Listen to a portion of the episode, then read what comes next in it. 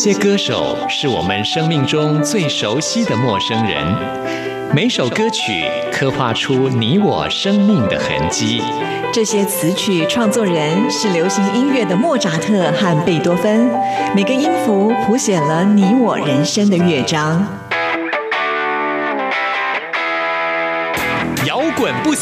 在流行音乐的国度里，我们是永远的春风少年。现在就让我们用音乐陪您潇洒走一回。音乐 MIT，万象音乐始于这里。亲爱的听众朋友，大家好，欢迎收听今天的音乐 MIT Music in Taiwan，我是谭志毅。最近的国际新闻当中，有一则是相当令人遗憾的啊，那就是拥有八百五十年历史的法国巴黎圣母院发生大火啊。很巧合的是啊，法国知名的作家雨果，他在一八三一年时候出版了《巴黎圣母院》的这一本书啊，呃，当时也有提到就是遭遇大火的一个场景，所以呢，最近也引起了讨。论那这本《巴黎圣母院》呢，其实在一九八八年的时候也把它改编成了音乐剧，那就是我们大家很熟悉的《钟楼怪人》啊。那在这个音乐剧里面呢，其中的第一幕跟最后一幕都出现了大时代教堂的这一段歌曲，也就是一开场的时候呢，就把这个故事的背景告诉了大家啊。这里面的歌词就提到了大教堂撑起了这信仰的时代，世界进入了一个新的纪元，人类企图。攀起星星的高度，刻下自己的事迹，在彩色玻璃或石块上，一世纪接一世纪，爱从未消逝。看到新闻报道这种触目惊心的画面，感觉上这场大火烧的不是一个古迹或者是一个伟大的建筑物，很多人的心都跟着教堂彩色的玻璃就碎落一地了。好在就是整个圣母院的主结构并没有受到影响，而且呢，法国总统马克宏也宣布要在五年内呢要重建好这个圣母院啊。那现在也有很多跨国的大企业都慷慨捐囊，希望能够呢加速这个重建的脚步啊。好，那我们现在呢，就为大家来安排这一段音乐剧《钟楼怪人》当中的开场曲《大教堂时代》。我相信今天听众朋友听的时候，心中应该会有不同的感受吧。好，那听完这首歌曲之后，就进入到我们今天的第一个单元——音乐世界很大同。我们今天要来比较的就是台湾的歌仔戏与西方的歌剧。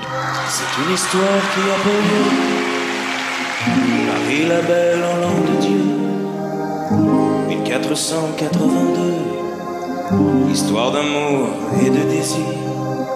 Nous les artistes anonymes, de la sculpture ou de la rime, tenterons de vous la transcrire pour les siècles à venir. Il est venu le temps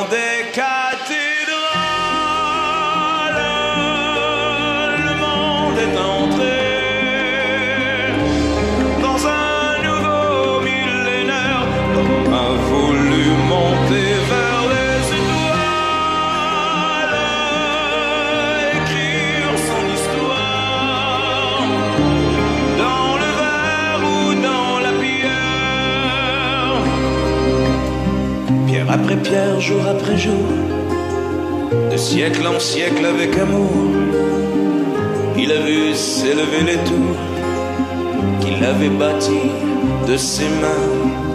Les poètes et les troubadours ont chanté des chansons d'amour qui promettaient tout genre humain de meilleurs lendemains. Il est venu le temps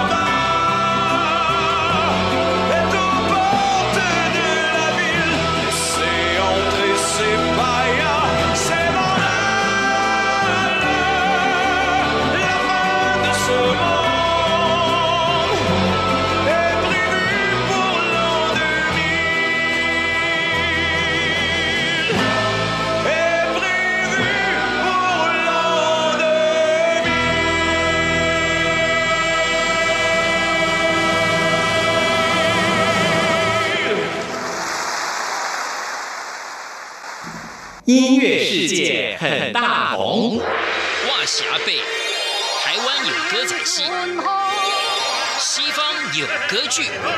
话说央广阿贝热爱台湾，放眼天下，通晓古今，最会比较，而且还爱讲古哦。我心骑白马走三关，我改换所有回中原呐。哇，阿贝，你会唱徐佳莹的歌哦？不是啦，哎哎，我是在唱歌仔戏，哎，啊，是徐佳莹把它融入到流行歌曲里面。哇，你很厉害嘛！你连流行歌曲你也懂啊？哎，身为广播人，传播知识也要播歌，那不止流行歌，歌仔戏我也很在行。哦，哎，要不要我再唱给你听啊？不用我了吧我我我，哎哎 好，等一下，阿贝，我比较想要知道的是歌仔戏的由来跟它的特色。嘿嘿，那你问对人了啊！光是说给你听啊，显现不出我央广阿贝的厉害。啊，该不会你又要唱了吧？哎，歌仔戏当然就是要唱，不过你放心，我请专家唱给你听。先来介绍歌仔戏的由来。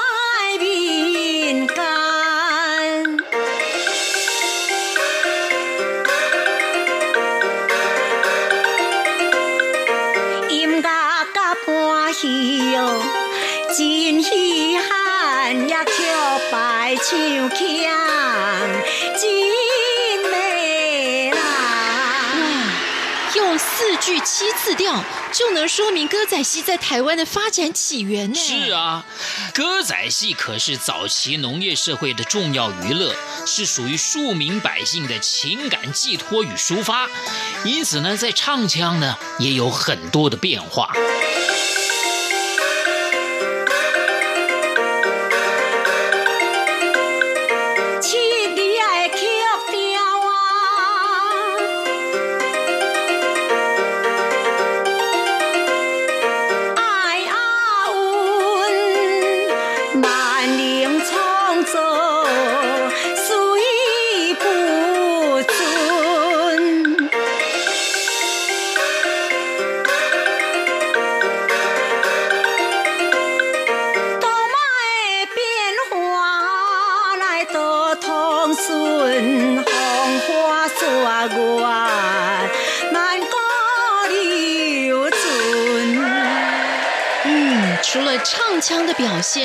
很多元化之外，好像也越来越精致了耶。可不是嘛！歌仔戏是唯一在台湾发展成型的戏剧艺术，用台语发声、本嗓演唱，男主角有女性反串，这些特色真不输给国外的歌剧的。欧洲的歌剧历史可悠久啦。阿贝，你想怎么介绍呢？那还用说吗？当然是用唱的喽。歌剧是许多美学的融合艺术，从十六世纪末意大利佛罗伦萨发展，慢慢传播到欧洲各国。二十一世纪依旧信任，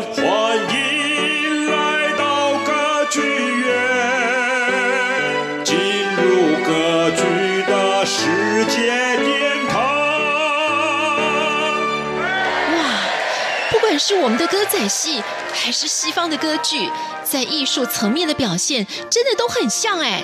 音乐跟歌词的绝佳组合，文武场跟管弦乐的伴奏，更牵动了戏剧的张力。阿贝，你真行哎！听你的广播，可真的会长知识呢。那当然。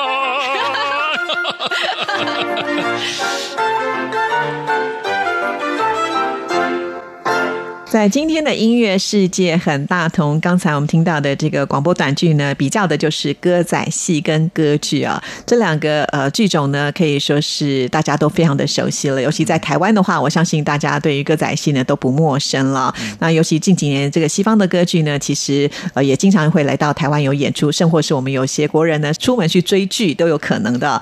那这两个剧种呢，真的是很有意思哦，我们放在一起来做比较。延伸的部分呢，就要请到专家来为我们听众朋友做解释了。那很高兴呢，我们今天邀请到的就是南华大学民族音乐学系的副教授明立国老师来到我们节目当中。老师您好。呃，主持人好，各位听众大家好。是，刚才我们提到，就是这两个剧其实都还蛮接近的，就是有演员在舞台上，他们有一定的扮相，透过音乐、透过演唱的方式来表演一个艺术啊。是，因为每次我在看歌仔戏的时候，我很佩服那些演员，就是他们要演什么像什么，而且他们的角色的分别是非常的明显啊。比如说老生跟小旦啊，这种感觉就是完全不一样，不管他们的唱腔啦，啊，或者是他们的扮相啦，生活。或是呢，他们的一些动作表情都是有一定的规格。嗯，这个跟我在看西方歌剧的时候感觉就很不一样了。是。对西方歌剧的话，可能就是一个角色的类别。嗯，我们可以看到男主角或者是女主角。当然，这个角色可能是因为他们的声音的关系，嗯，他是一个男高音或者是一个花腔女高音，可以来诠释他们可能就会扮演这样的角色。所以，虽然都是艺术的演唱的方式来表现，可是呢，在于演唱的部分，还有这些角色上的选定，好像就有很多的不同的地方，对不对？是，那这个部分其实也是跟中国传统的戏曲，就是生旦净末丑这样的一种角色的区分。形成不同的唱作念打，呃，整个舞台上的那种动作啊，呃，包括他的唱腔啊，真赏假赏，他用这几个层次来形成很多元的那种艺术的表现的方式，跟西方是很不一样的。那这种方式当然在歌仔戏里面，我觉得像我们所看到的，在电视歌仔戏现在还活跃的，像廖琼之老师。大家不知道有没有看过以前那种庙前面的歌仔戏演出？哇，真的是人群，真的是跟现在真的不能比。旁边卖什么烤香肠的，那很多，还有那什么那个糖糖葫糖葫芦，对，还有那个捏面人都有嘛。那小的时候都吃过，那可以吃的嘛。那现在都整个那个场面都都不见了。那庙前里面。演出布袋戏、歌仔戏，其实基本上都没有什么人，跟以前真的是差好多。以前真的是很流行，很多人都说那只是演给神明看的，在庙门口的话。对，当然戏剧的本质是那个样子，它真的是不是为人，就是你没有人的话，它还是照演。对，当然那个精神是很好的，所以它的整个戏剧从演出、它的破台、整个那个半仙，很多就是它有一些洁净的仪式。所以我们在戏剧里面真的是可以看得到，就是从神圣性跟世俗性的这种结合。那纵使是现代的这种国光剧团啊，像这些比较正式的职业性的演出团体里面，它有很多的禁忌耶。你关公的大刀你不能乱碰的呀，是很多的那个道具、很多服装你是不可以乱动的，它有它的禁忌性的。这个很有意思，这西方的歌曲应该没有这样的状况了吧？没有，没有听说过。对，我觉得那个感觉很好。在这样的基础上，那我们再看，请问歌仔戏特色在哪里？当然，在曲牌的演唱上，就是它有一些比较灵活的，把一些民谣、把传统的一些调子能够结合，还是以曲牌体为主的嘛。一个曲子一个曲子，就是因应不同的情境、心情、演员的那种角色的扮演，它会有不同的那个连接嘛。这个是传统的一部分嘛。那本赏是一个特色嘛。那其实我还有一个很深的印象哎，什么样的印象？就是我很喜欢听歌仔戏，以前的老的那个印象。我想到歌仔戏的时候，我老是会想到笛子在上面飘的那个声音。你的意思是说他们的伴奏？这就是那个文场。嗯，那文场的部分，我觉得一直有一种很神秘的那种牵引的那种力量。就一听到一想到歌仔戏的时候，那笛那个那个笛子的声音，那个很嘹亮的、很自由的，可是那种加花的方式又是很漂亮的那个。像是花环一样的那种，是在音乐的上面漂浮，因为它声音比较高嘛。我的印象特别清楚，到现在还是一样。其实说到这些戏剧，音乐它真是扮演非常重要的一个角色。就像我们刚才提到，它是一个曲牌式的方式来诠释嘛。是，所以其实当这个文武场一起进行的时候，你听到那个锣鼓点，大概就知道接下来他要唱的是什么样的曲牌了。对，这个我觉得就是在这个戏剧当中的一个很大的特色，这跟西方的歌剧就很不太一样了。可能它是一个完整的剧本，那接下来还要唱什么？其实如果你之前没有接触过，你是完全不了解的。没有错，这个部分就是我们讲，就戏曲里面讲锣鼓经。那锣鼓经有锣鼓经的一套的打法嘛？你锣鼓佬打鼓的，他是指挥；你怎么怎么去解释？现在我们是看指挥家拿个棒子嘛，当然这个打鼓的也是拿棒子了哈。只是敲在鼓上而已。对，可是他那个就是你怎么用鼓声来去做整个情境，或者是不同音乐的转换，这个学问我是觉得在中国的传统建立的很好的。这个部分当然我们在各种的戏曲里面，大概都是以这样的一个文化的传统做基础嘛。我们拿歌仔戏跟中国传统戏剧跟西方戏剧来比的时候，很多的背景其实文化的条件，它所依附的很多很重要的东西其实都不一样了。如果从西方的习惯来听的话，来看的话，其实我们会觉得我们怎么会那个样子？那可是如果我们换一个角度来看的时候，当你进入到仪式的神明的生日的时候，那种的感觉的时候。而且有的是跟演出的戏剧有一种很有意思的，它跟你个人的还愿会有关系。我有听说，就是如果你在这个庙里面啊，就是你许愿嘛，但是如果说你的愿望达成之后呢，你就要酬谢这个神明嘛，对，是透过这样的方式。没错，可是现在这个观念，我觉得好像没有那么多了。嗯，可能现在谢神的模式就更多了，比如说，呃，可能 捐点钱也是一种谢神的方式。可是这样的话，对他们这个戏班来讲，他们的生计就不好了。是，所以大家还是可以考虑一下传统的方式，也许能勾起大家小时候的一些回忆啊。在欣赏它的特色的时候，其实我们要考虑到这样的一种艺术的表现的风格、独特的这种特色，其实它是有它的一套生态。那这套生态其实跟我们的生活方式、跟我们对应的态度就会有关。嗯，当我们不喜欢它，或者我们用它，我们觉得生活里面不缺你，我可以用其他的方式来赞助的时候，其实他们的生计就越来越少了。嗯，那越来越少，这样的传统就会有问题。所以，我觉得文化传承不是说你不是学音乐的人，或者你不是从事这个行业的人就没有关联。对，真的不能用这样子方式来想。是大家一体的，所以它是一个整个生态。你大家不重视它了，不用它了，它就没有了。嗯，对，你说它艺术再好，对不起，他自己也很难养活，真的。很多的剧团都是这个问题，我们从统计数字可以看得出来，普遍的很快的衰减。是各个乐团都是一样。当然，我想很多的乐团他们也会想尽办法，就是在传统的既有基础之上，他们想要去做一些创新，或者是结合一些新的想法，才能够延续他们更多的这个艺术的价值啊。这个部分呢，我们等一下再来好好的聊一聊。现在先来听听呢，就是杨丽花所演唱的《新卡北魏》啊，这个找到的资料很珍贵哦，是在一九七二年录制的唱片哦，我们赶紧就来听听看吧。好的，好的。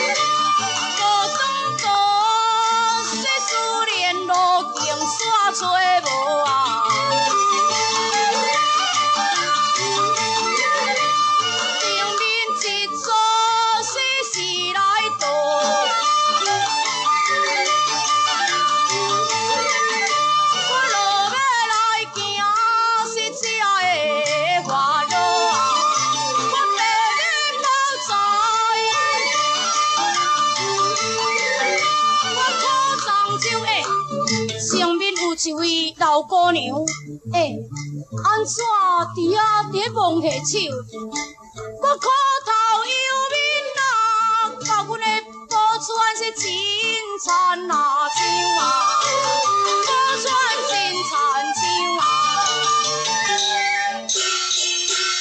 这里是中央广播电台台湾之音，听众朋友现在收听的节目是音乐 MIT，我是谭志毅。在我们今天的音乐世界很大同单元当中呢，跟听众朋友来比较的就是歌仔戏跟歌剧，邀请到的就是南华大学民族音乐学系的副教授明立国老师来到我们节目里啊。刚才我们在听音乐之前有提到，其实现在有很多的一些歌仔戏团啊，他们也是很辛苦的在经营跟维持啊，那也会想要说可能要结合一些新的创意，因为毕竟。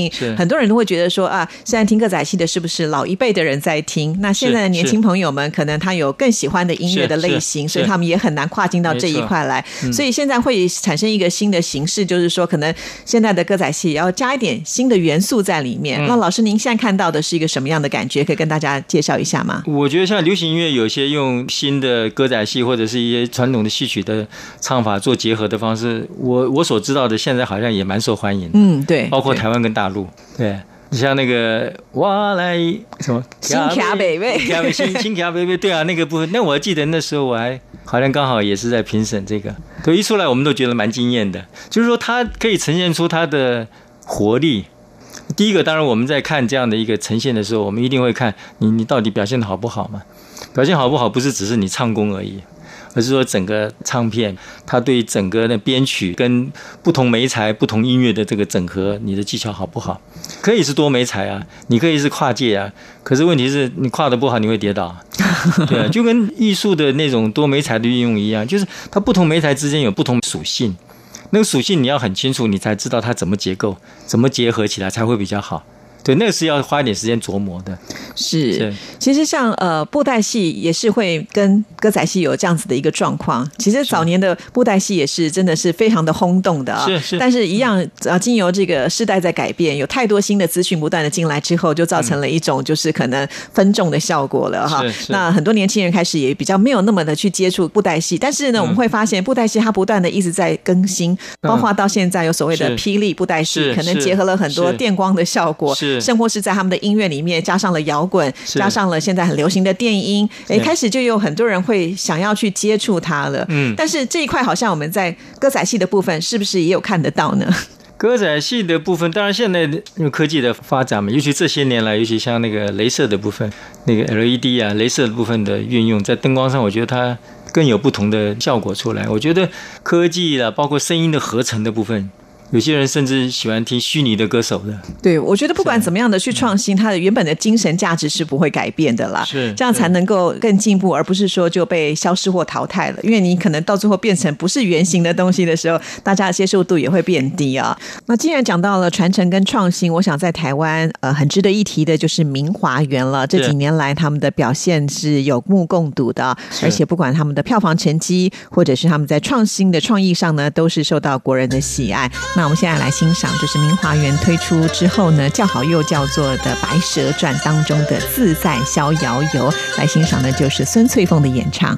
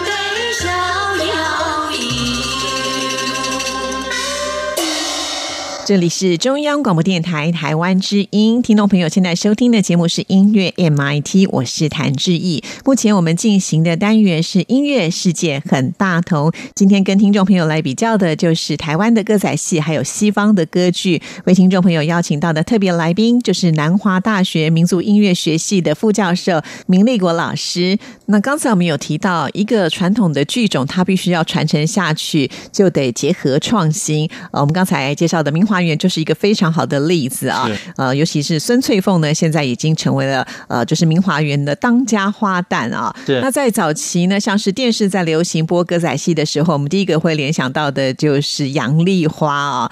那有这样的一个明星出现之后呢，它的收视率也是一个保证，嗯因为在西方的歌剧也是如此啊。是比方说，呃，哪一个明星他演唱，哇，那个票房就非常的好。是其实像这样子的一个明星的塑造，是不是在这样子一个剧种的发展上面呢，也可以加强它的一个效果？哇，这个可能公关公司要加点油，还有很多的产业这方面，可能也可以朝这方面想一想了。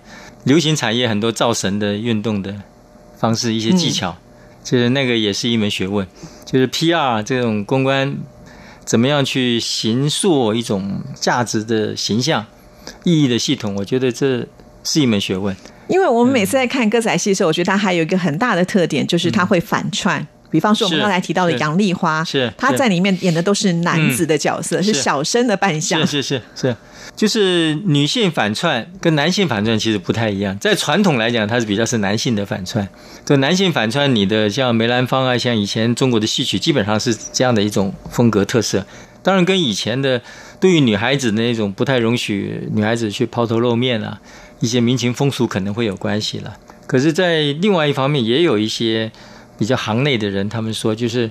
男生在唱也像假声的时候，我我自己的经验哈，像比如我在香港，因为有时候我去参加雅集嘛，票友他们去练习的时候，真的我可以听得到是，纵使是用假声唱，我们一般的假声觉得就是声音高嘛，清亮而已嘛。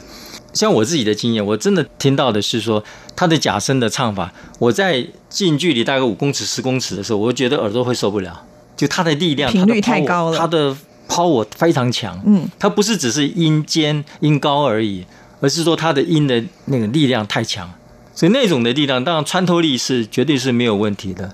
对那种的穿透力，我觉得现在的年轻一批的，我经验里面都不太容易听得到。那种的效果就是它让戏剧在一种空旷的、在很大的那种旷野或者是剧场里面的时候，它的效果就就非常能够呈现出来。你怎么突破那样锣鼓的那种声响的那种力量，能够突出来？我觉得这个也是一种，就是在整个表现上，它可能需要具备的某些的一些条件嘛。嗯，那现在当然借麦克风嘛，麦克风之后会不会演唱的功力会变得差呢？那或者是说扮相会不会更好呢？或者是他有其他的表现的方式？我觉得这个都跟他整体的美感的形塑会有关系。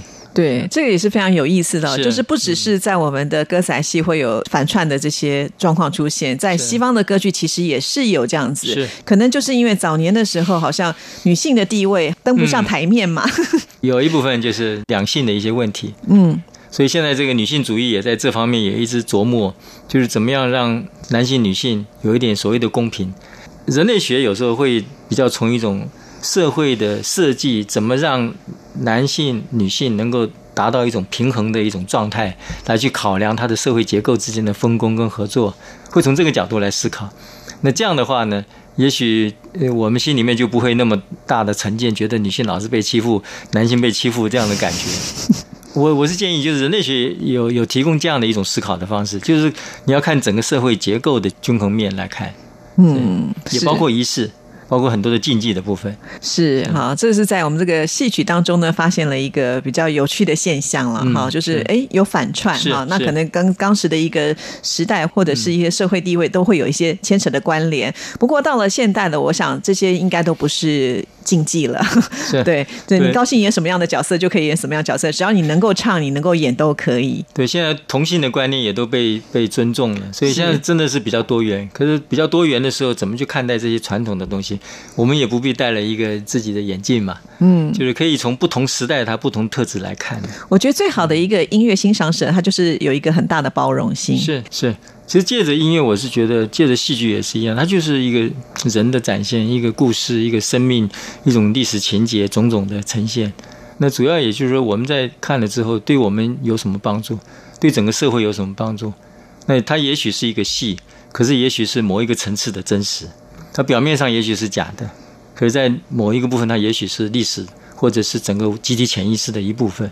那对于整个社会心理、整个文化的潜在的力量，那我们怎么从这些表演里面，至少这个戏剧是从宋元以来非常重要的一个表现的形态之一嘛？戏剧在现代这个社会，已经两性慢慢的彼此互相尊重，这种性别议题也都被广泛的讨论的时候，生旦净末丑这样的一种分类，在现代的这个戏曲里面，如何再能够跟这个文化的比较核心的，可能会影响到的某些的思维、某些人际关系、社会结构这个部分有一些关联，对我们来讲是很大的挑战了。我觉得我会比较有兴趣在这个部分来去。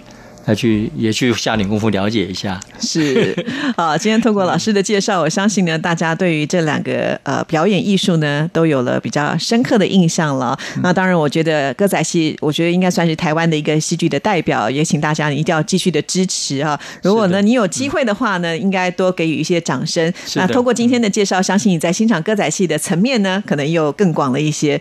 呃，希望大家都能够去感受一下其中的美好。再一次的谢谢明立国老师来到我们节目当中为听众朋友做介绍，谢谢你，谢谢。那接下来呢，我们要为大家安排的就是在西方的歌剧啊。其实西方的歌剧有这么多，透过呢西方的一个歌剧的网站的统计，发现最受欢迎的还是莫扎特的《魔笛》，真的很厉害哦！历经了两百多年呢，依然可以在排行榜上呢稳坐第一名的宝座啊。那这首曲子呢，我想听众朋友最熟悉的应该就是夜后这一段了。大家都知道这是一个花腔女高音的表现，您可能听过各式各样的版本，但是我们今天要准备一个很特别的版本哦。这是我们台湾的一位假声男高音朱玉生他所演唱的。哇，这个男生要来挑战花腔女高音哦，真的很不容易。我们现在就赶紧来听听看喽。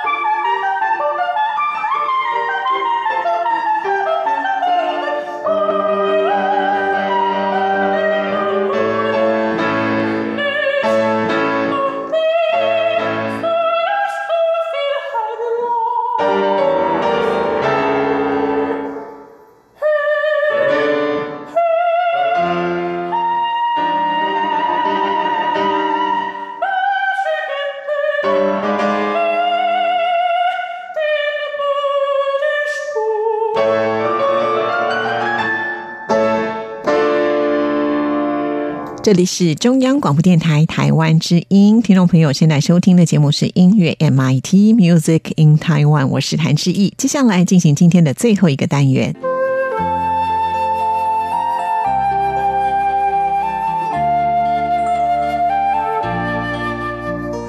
音乐人的音乐故事。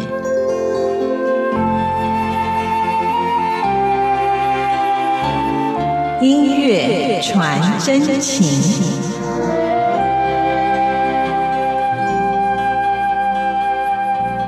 音乐传真情，音乐家的心情故事。今天邀请到的是二胡演奏家陈家坤。虽然他十六岁才开始接触二胡，但是从此就沉浸在二胡世界，而且以高分考进了中国文化大学音乐系国乐组，主修二胡。毕业后，他又飞往了美国纽约哥伦比亚大学，获得音乐教育的硕士文凭。回台之后，他将在国外的所学结合传统的概念，不断的与各种音乐类型做融合，演出年年创新，展现舞台魅力。他所发行的二胡演奏专辑也多受传艺金曲奖的肯定。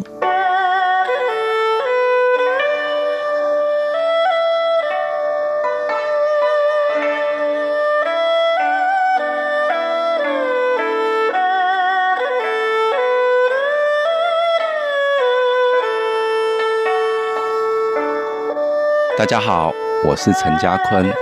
我今天想要跟我的启蒙老师张普英教授分享我的闲居营。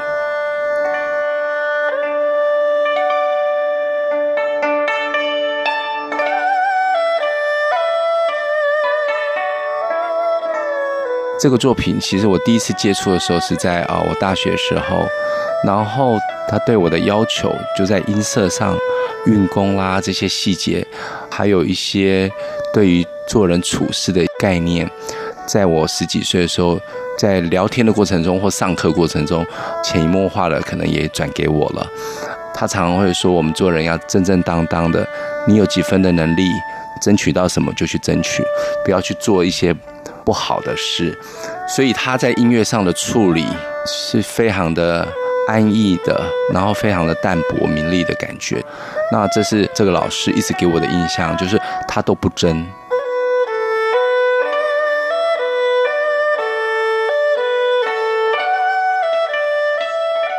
音乐家的性格会影响音乐的作品呈现。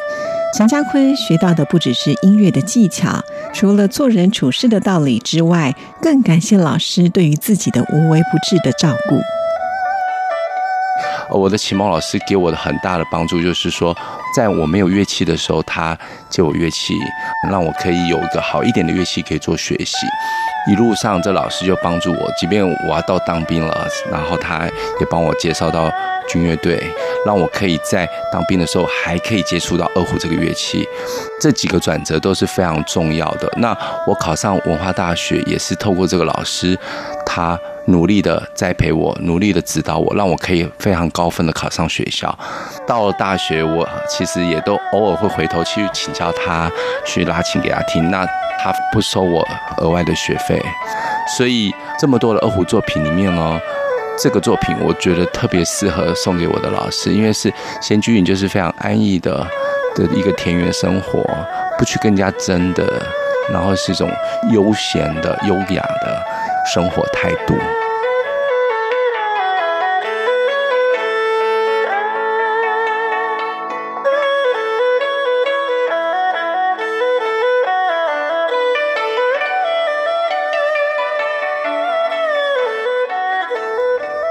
随着年龄的增长，陈家坤越来越能够体会老师的用心，渐渐的也发现用同样的方式继续传承老师的精神。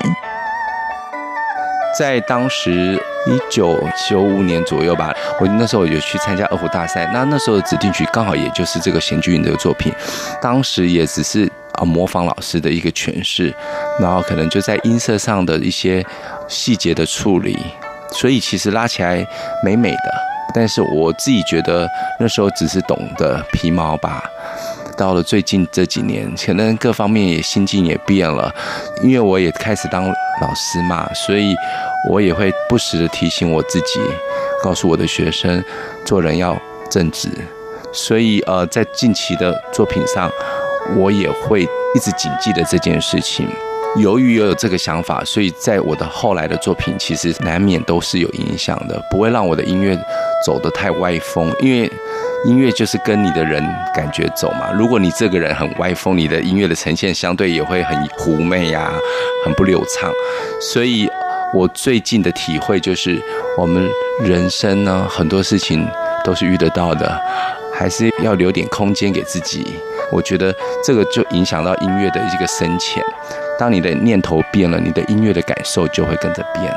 所以我要把我近期演奏的《闲居吟》送给我的启蒙老师张普英。